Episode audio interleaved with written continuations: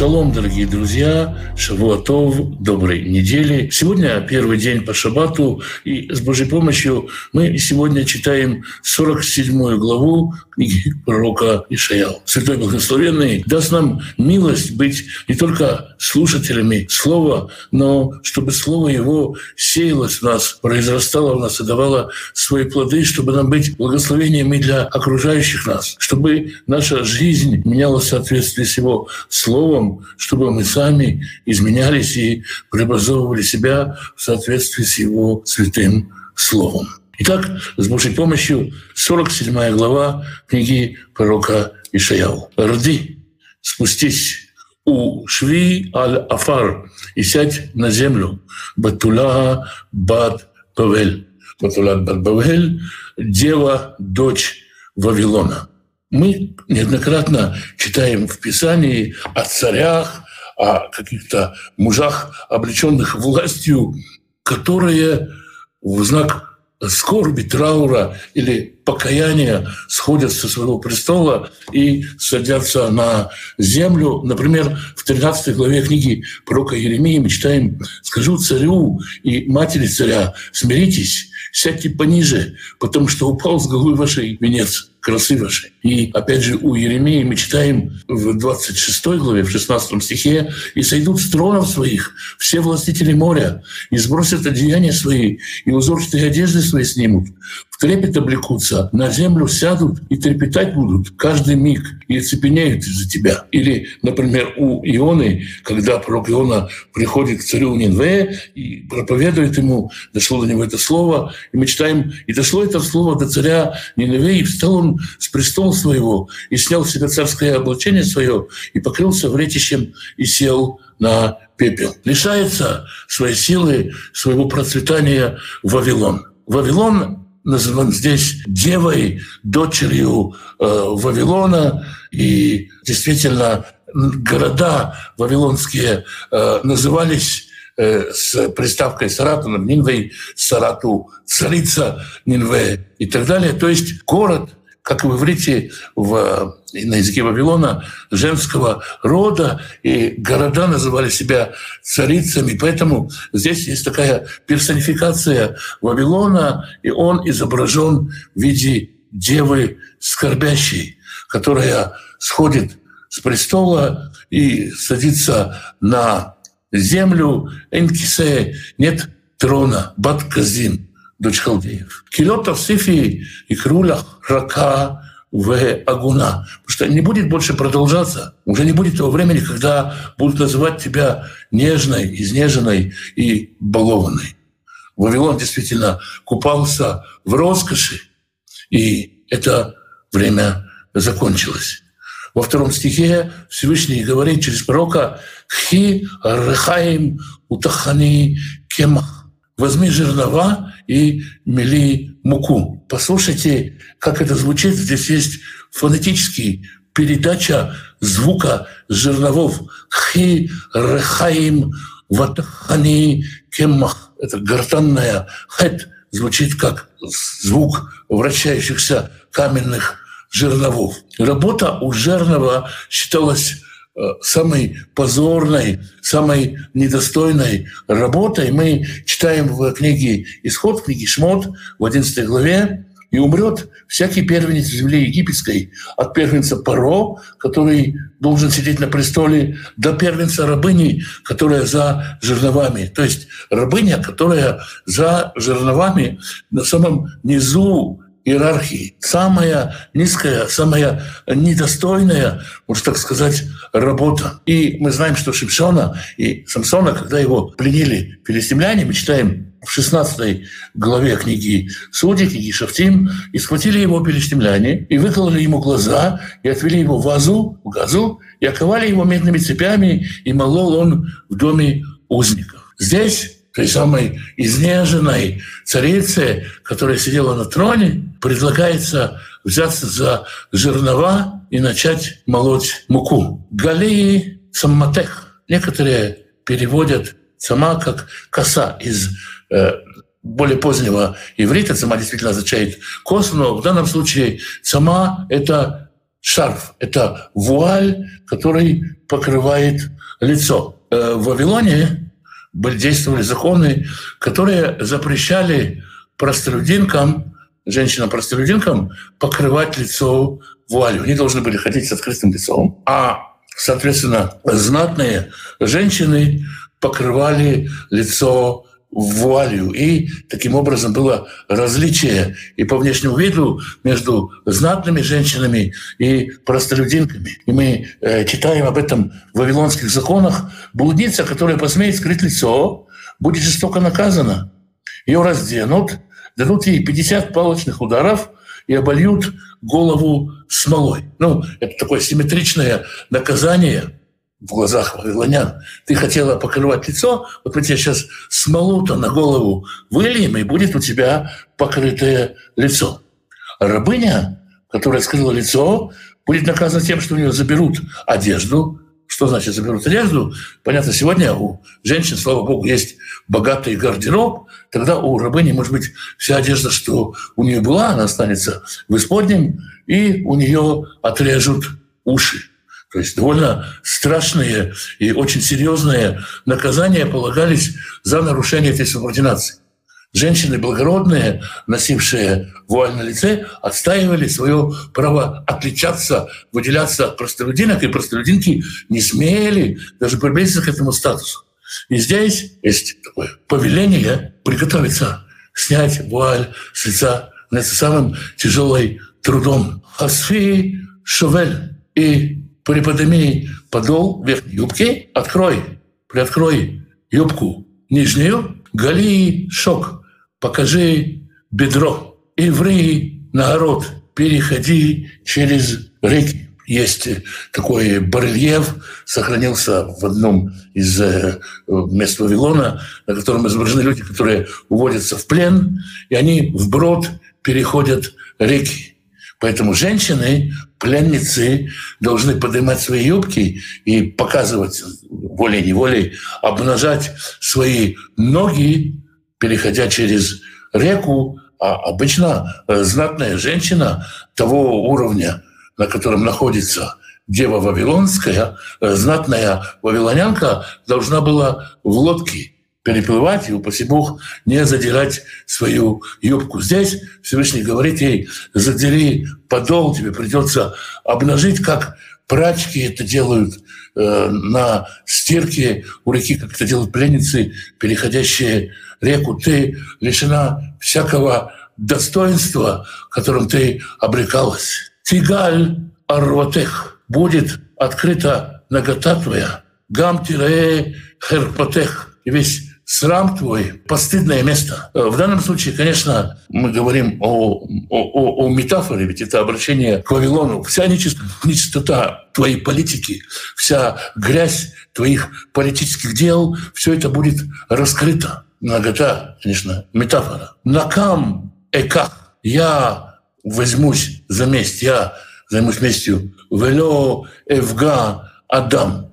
Можно сказать, и не пожалею человека, но наиболее вероятно, в данном случае я не буду слышать молитвы людей. Я буду мстить и не буду слышать молитвы вавилонян о пощаде. Так можно понять этот глагол. В то же время Израиль говорит «Гуалейну Аднай Цваот» – «Избавитель наш, Господь воинств, Шмо Кадош Израиль», имя его – Святый Израиль. И снова обращение к Вавилону. «Швей домам сиди неподвижно, признак траура. Увой вахоших под каздим и зайди во тьму, точь халдейская. Снова это признаки траура, признаки сидения в трауре. Кило тосифи карулях, потому что не будут больше называть тебя, и ты не будешь больше э, принуждать называть тебя. Говорит мамлахот, владычица царств. Действительно, а, вавилоняне называли Вавилон э, Белет Матати, э, владычица стран, Белет Дадми, владычица, ну, скажем так, всего прогрессивного человечества, всей икумены, всего заселенного мира. Сарат Кулат Дадми, госпожа всего прогрессивного человечества. ты больше так не будешь называться. Вавилоняне называли себя всякими помпезными титулами, но они не устояли в этих помпезных титулах. И сейчас дочь Вавилона лишается всего этого. В шестом стихе Всевышний говорит, «Кафацти алями» – «Я гневался на свой народ». «Хайлальти нахалати» – «Я сделал будничным, лишил святости надел мой. Вейтнам бедах. И я дал его в руки твои. Я дал тебе увести в свой плен мой народ. Но сам твоим рахамим, но ты не проявила к ним никакой милости. Аль-Закен их бадит улех. И бремя свое утяжелило на старцы. Мы читаем э, много об этом в книге Эйха, о том, как вели себя завоеватели по отношению к Израилю. Они священников не уважают, старцев не щадят. Или вельмож вешали за руки, и старцев не уважали. И, собственно, такое пленение у народа, не уважающего старость, об этом было предупреждение еще в книге «Дворим», Второзаконие. Мы читаем в 28 главе, 49-50 стихи, «Поднимет Господь на тебя народ издалека, от края земли, как орел налетит народ, языка которого ты не поймешь, народ наглый, который не уважает старца, юноши не пощадит». То есть, снова, как Господь часто говорит здесь, э, Господь заранее предсказывал народу, что с ним произойдет. И здесь он говорит Вавилону, да, ты не уважала старца, я тебе доверил свой народ, но ты старца не уважала.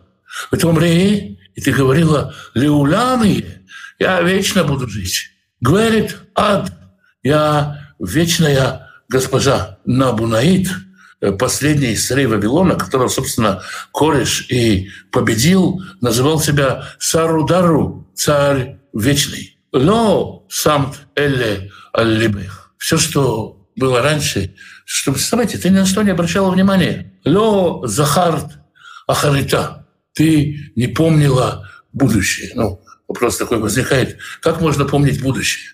Ты не помнила о том, что в принципе ты смертна, что предстоит давать отчет. Ты не помнила о том, что за все придется отвечать. Так можно понять. Ты не помнила о последствиях. Вата теперь же сам Изот, выслушай это. Одина, неженка, а Юшевит Леветах, которая уверена, э, сидит на своем месте или живущая уверенно, не боится ничего. А Амра Бельвава, которая сказала э, в сердце своем, они, вы все от я и никого кроме меня то, что Всевышний говорит о себе, я Бог, и нет никого, кроме меня. Вавилоняне тоже так думали. Вавилон думал, тут я, и нет ничего, кроме Вавилона. Мы — Вавилон, и второму Вавилону не было и не бывать. Лойше вальмана, я не буду вдовой. Влой да шхоль. И не познаю. Слово «шхоль», слово, которому нету точного перевода в русском языке. Есть сиротство. Сирота — это тот, у кого нет родителей, кто потерял э, родителей, несовершеннолетний, потерявший родителей. Школь — это когда родители теряют детей, потеря детей. То есть я не буду вдовой, я не лишусь своих детей, я не потеряю своих детей. В того налях придут на тебя штей элле, и придут на тебя оба эти твоих разрушенных упования что, что ты сказал, что со мной не случится. Я говорит, то, чего я боялся, со мной случится, случилось. Здесь говорит, то, чего ты не боялась, то с тобой и случится. То, о чем ты пафосно говорила, это со мной не случится, вот оно с тобой и случится. Тут с тобой рега, мгновенно, бьем и хат в один день. Шхоль в альман, лишение детей и вдовство. Тумим баурайх. В полноте своей пришли к тебе. Беров хашпайх несмотря на все чары твои, на все чародейства твои, б. Ацамат хаварай меот, несмотря на всю силу своих заклинаний, с каким энтузиазмом ты камлала свои заклинания, и, может быть, танцевала с бубном шумно, это было очень, э, выглядело очень, производило впечатление. Заклинания оказались очень сильными, но они не сработали. Уба алайхра лотиди шахра. И придет на тебя беда, и ты вот здесь если переводить, как написано, не будешь знать источник ее, не будешь знать, она откуда она зашла, за что она тебе пролетела. Ты даже не поймешь, за что ты получил эту беду. Но, опять-таки, некоторые комментаторы пытаются здесь подправить текст. Можно было бы подправить текст, если бы какие-то другие рукописи говорили, это шахда, который ты не можешь подкупить.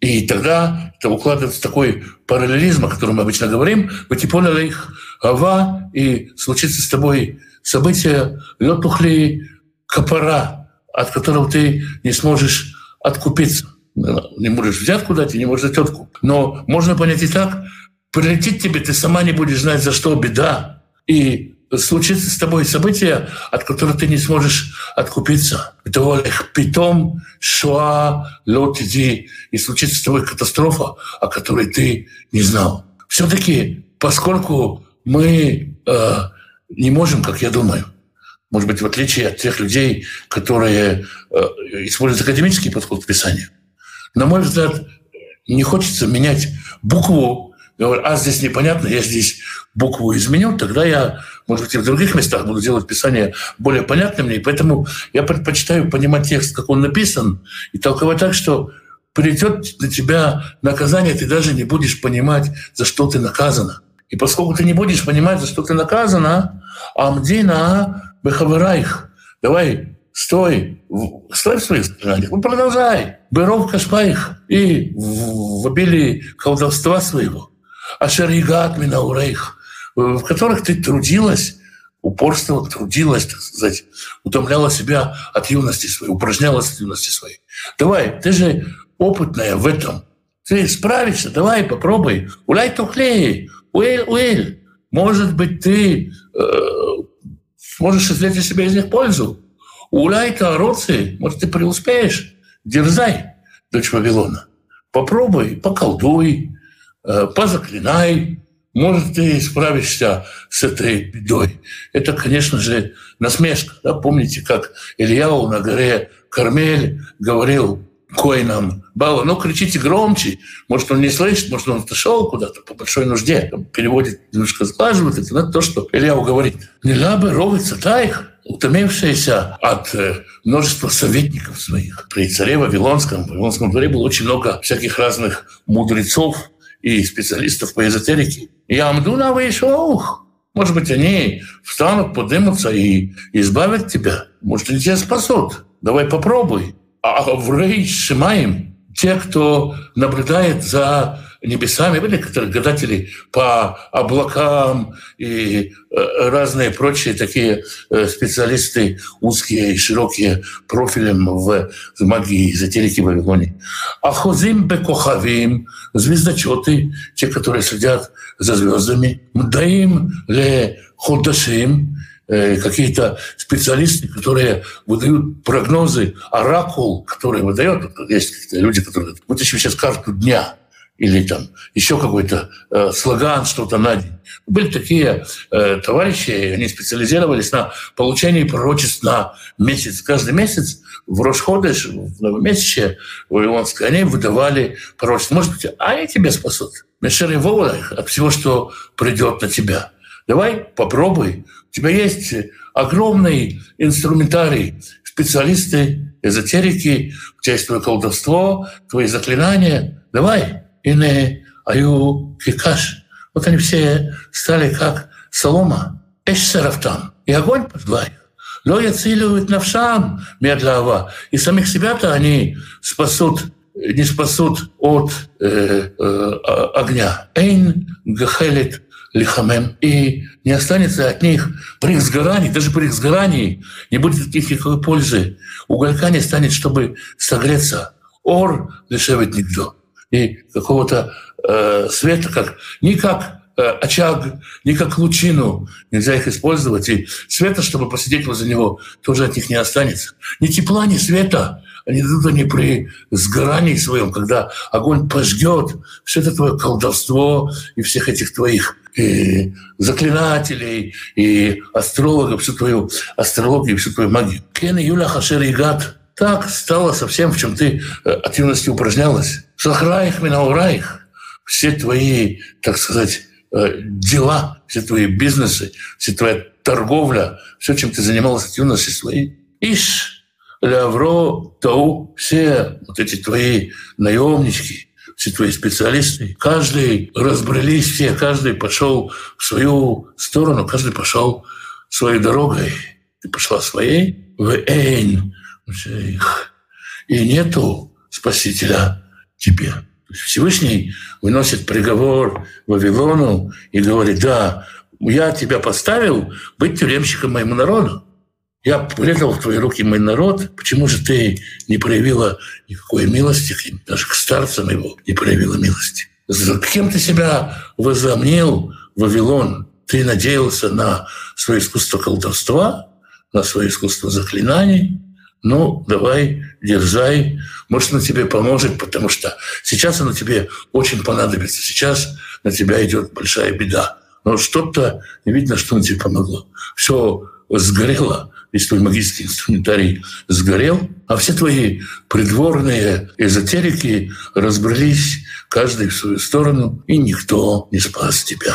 Это была 47 глава книги пророка Ишаила. Святой Благословенный, великой милости Своей, благословить вас и семьи ваши, мужей ваших и жен ваших, сыновей ваших и дочерей ваших, внуков и внучек, правнуков и правнучек. Святой Благословенный благословит родителей ваших, пап и мам, бабушек и дедушек, прабабушек и прадедушек. Берегите их. Святой Благословенный даст пропитание, нуждающимся в пропитании, даст достойную работу, чтобы было время общаться с семьей, изучать Писание, чтобы в доме был достаток, избыток, возможность помогать другим, радость от помощи другим. Святой Благословенный благословит исцелит больных, даст мудрости врачам исцелять. Поддержит тех, кто потерял своих близких на войне, даст мир, безопасность, упование всем тем, кто сейчас под обстрелом, даст надежду тем, кто сегодня на чужбине, кто ждет своего возвращения домой, тех, кто переполняется ненавистью, исцелит от ненависти, тех, кто чувствует бессилие, даст надежду и положит конец этому кровопролитию. Святой Благословенный примирит семьи, в которых нет мира, примирит отцов и детей, мужей и жен, братьев и сестер. Святой Благословенный благословит вас и дома ваши, и всех, кто с вами, всем изобилием своих бесконечных благословений.